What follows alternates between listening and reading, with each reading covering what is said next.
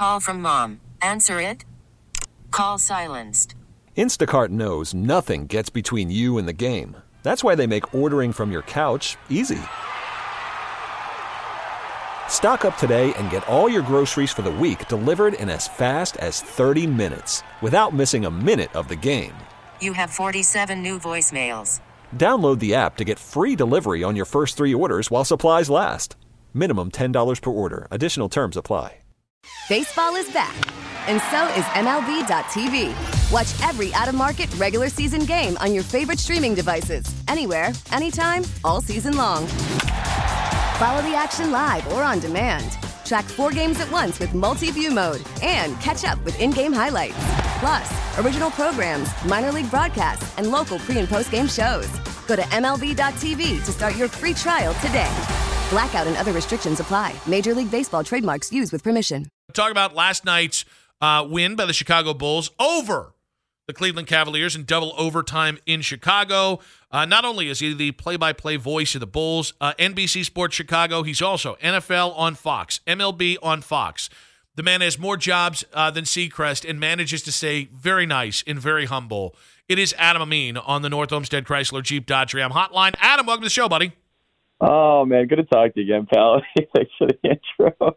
Well, I got to ask you, how much have you talked about the leap year today? Because uh, judging by the other stations I've listened to on Sports Talk, it is a hot topic on February 29th. The fact that this only happens once every four years. Do you you feel a lot? You got a lot of takes on leap year? I, the the one take I think I have is basically a meme that I see go around once in a while, usually during a leap year in February, where it's like, you know, instead of 12 months, why don't we do 13 with 28 days apiece? And I'm like, sounds good. You let me know when that happens. Until then, I'm just going to pretend that this doesn't, this, this, this isn't a thing that we have to concern ourselves with, other than like Tyrese Halliburton has a birthday on a leap year day. That's all. So it's interesting you say this because we did get into quite a Donnybrook either this week or last week. I don't know. Time's a flat circle about um, what was it? Daylight saving time. Oh man, and that was corrected because I kept saying daylight savings time, and somebody could not have that. One of our listeners, furious, lost all credibility with him. So it's been a very good weather calendar related month here as we also had snow today after being 60 degrees two days ago it's just what a time to be alive adam you and you and me both, pal. It was 60 on Monday. It was 70 on Tuesday, and it was 30 yesterday, and it's about 40 today. So in the same boat. So looking to the Cavaliers, um, I'm just curious because you saw them three times in the last like month and a half. You saw them on January mm-hmm. 15th. They got a convincing win over the Bulls, 109-91. Then you saw them on Valentine's Day right before the break it was a Cavs win, but it was a close one, closer than expected 108 105. And then last night, the Cavs just kind of fell apart in double overtime. Do you see a dramatically different team? Whether the way they're playing, all that kind of stuff, like last night versus what you saw going back to January 15th, kind of in the middle of that stretch of 18 to 20 wins? You know, I, I I didn't feel like there was much of a difference other than like what the rotations are going to look like. You know, I think Dean Wade was out. You know, so it's like that's an extra body, and that extra body once you get in closer to playoff time actually matters whether you're going to play him or not.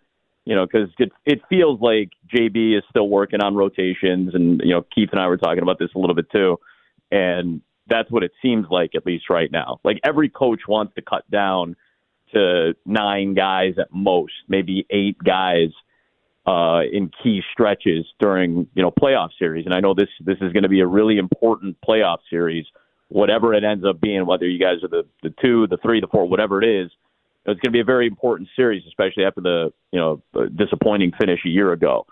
So I understand that cutting rotations down, getting a a solid stagger of when you play Mitchell and Garland together and when you play them separate how much you play Allen and Mobley apart compared to how much you play them separately. I know these are all questions and and experiments that you're running right now.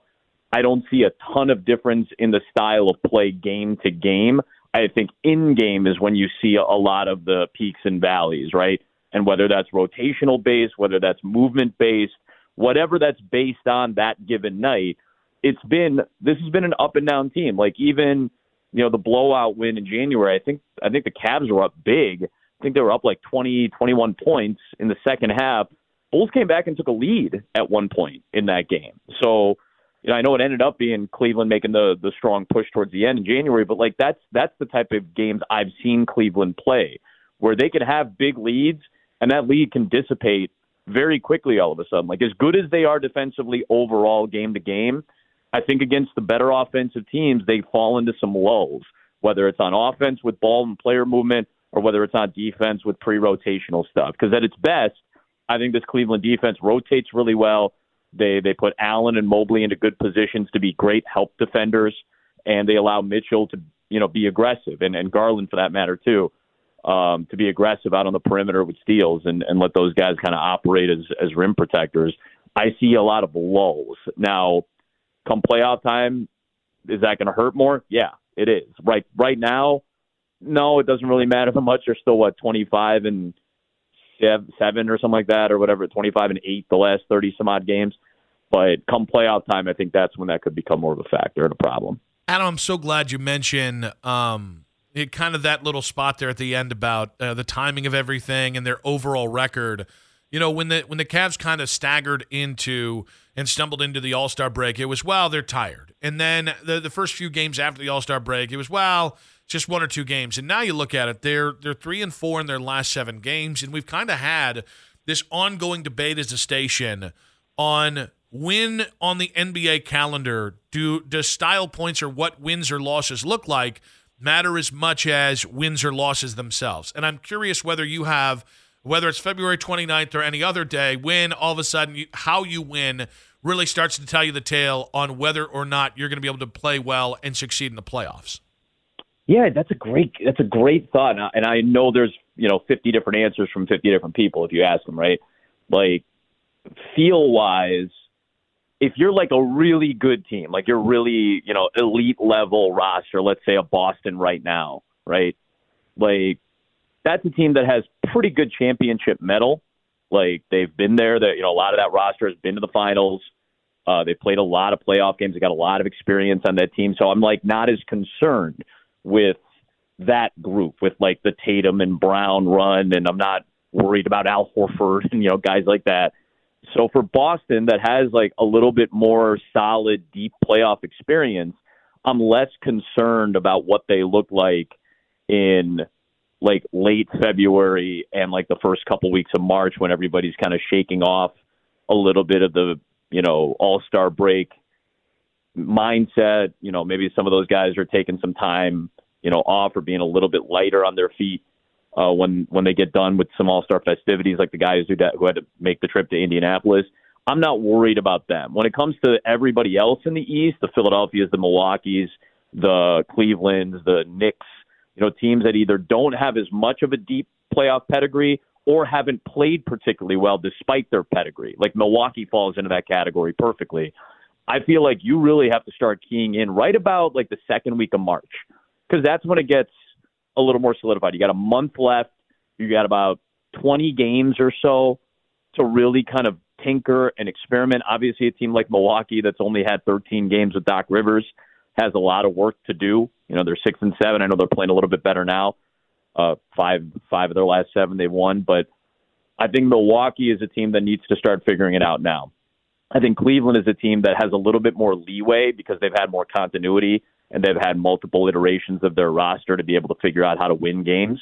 And I think it's tinkering here right now for JB, like rotation wise, what's my best lineup against this type of team? What's my best lineup in this situation?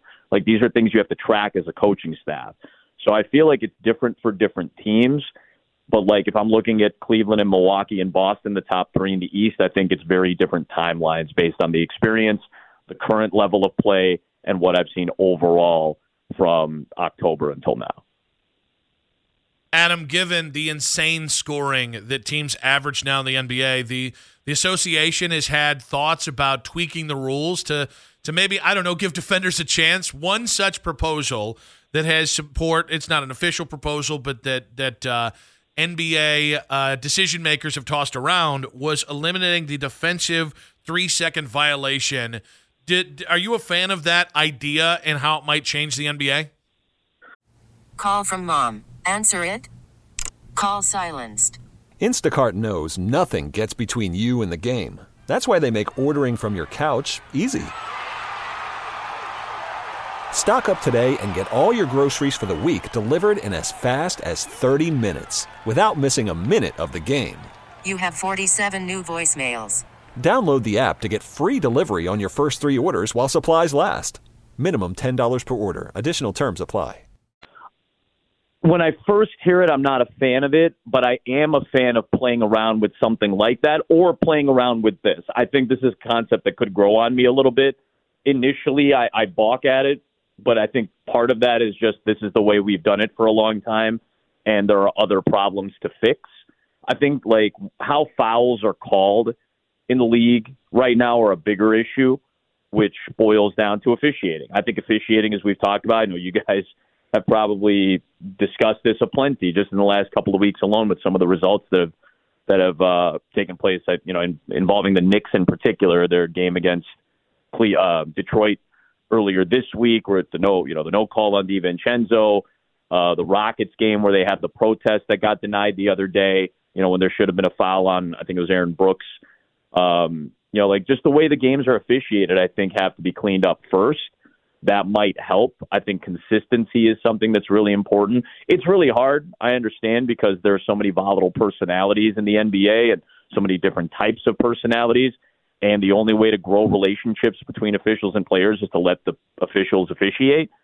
But I, I feel like there's a couple of other issues before we start deep, deep diving into some of the more consistent rules that we've had but I'm open to it. I'm definitely open to it because something has to give when the point total is what like 115, 116 is like the league average right now. It's really high, but just I don't see enough physical defense. I don't. I see inconsistent levels of physicality night in and night out, and I think that's where the initial problems lie, rather than the functional and mechanical operation of what a defense looks like. I think the individual physicality has to be figured out first and that begins with how it's officiated, and more importantly, how consistently it's officiated. I just can't believe you think tackling someone is a foul now. I mean, talk about uh, this woke, soft generation, cancel Shock, culture, and all that. Bro. We used to be a country. We used to be a proper country around these parts, Nick. I mean, uh, if if if Kareem Abdul-Jabbar can't knock Kent Benson into 1989, is it even basketball anymore? I ask. Actually, so I got into an absolute Donnybrook uh, yesterday with my, my partner, I got into uh, now the morning show. I uh, had a fight about my take, I and it was about Mark Price, how he'd look in this era. I'm curious though, which NBA player from a bygone era would you most like to see play in today's day NBA?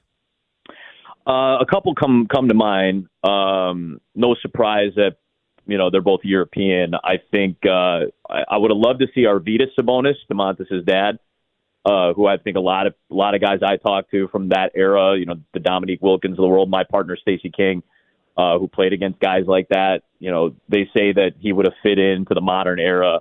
Like Arvydas Sabonis could have been like a Doncic, Jokic type of player because that's the role he would have been placed into based on the skill set that he was already coming in with.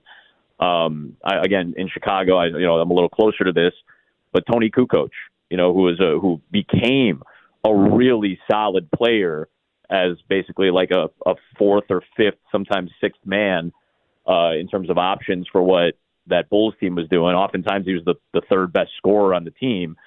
Uh, you know, he came in with that that style of play that you know the like Luka Doncic makes makes look easy right now. What Jokic does at his size is what Sabonis was doing a lot of. Not exactly the same, and maybe not with the same size or physicality, but with the passing ability, the vision, uh, the clever nature of the play that made it tougher on defenses to figure out what he was doing, and he still had the, the level of physicality that was appropriate for that style and that era of basketball. So those are two guys that I've I've talked a lot about with other players that feel like they would have fit in perfectly in the style of play that we see right now. Guys who are a little bit bigger, who could still shoot from distance, who had an, a passing ability that belied their size, and a vision and IQ that that felt like somebody who had been playing in the NBA for a long period of time. Even though those guys had all this great international experience, they translated it better than a lot of other European players did. Adam, great stuff as always, buddy. Appreciate you. Keep killing it. And uh, uh, maybe next time the Cavs get another win because I like it more when the Cavs win than the Bulls win. Just just for my own kind of feel there. So it's still it's still like a seven, you know, like a 10, 10, 10 game spread, nine, nine, 10 game spread. I think your guys are fine. all right, we'll, we'll we'll see, buddy. No, appreciate you, buddy. Great stuff. no, no problem at all, pal. Anytime. Adam Amin there on the North Olmsted Chrysler Jeep Dodge Ram hotline, the play-by-play voice of the Bulls, uh, NBC Sports Chicago, NFL on Fox, MLB on Fox. Now, with the MLB app, you can get baseball your way. Pick your favorite team, your favorite players, and get customized highlights, stories, and breaking news right on your home feed. Follow the action with Gameday, where 3D replays add another dimension. Plus, notifications can keep you connected to every pitch, every hit, every game. The MLB app. Baseball, your way. Download it now for free from the App Store or Google Play. Blackout and other restrictions apply. Major League Baseball trademarks used with permission.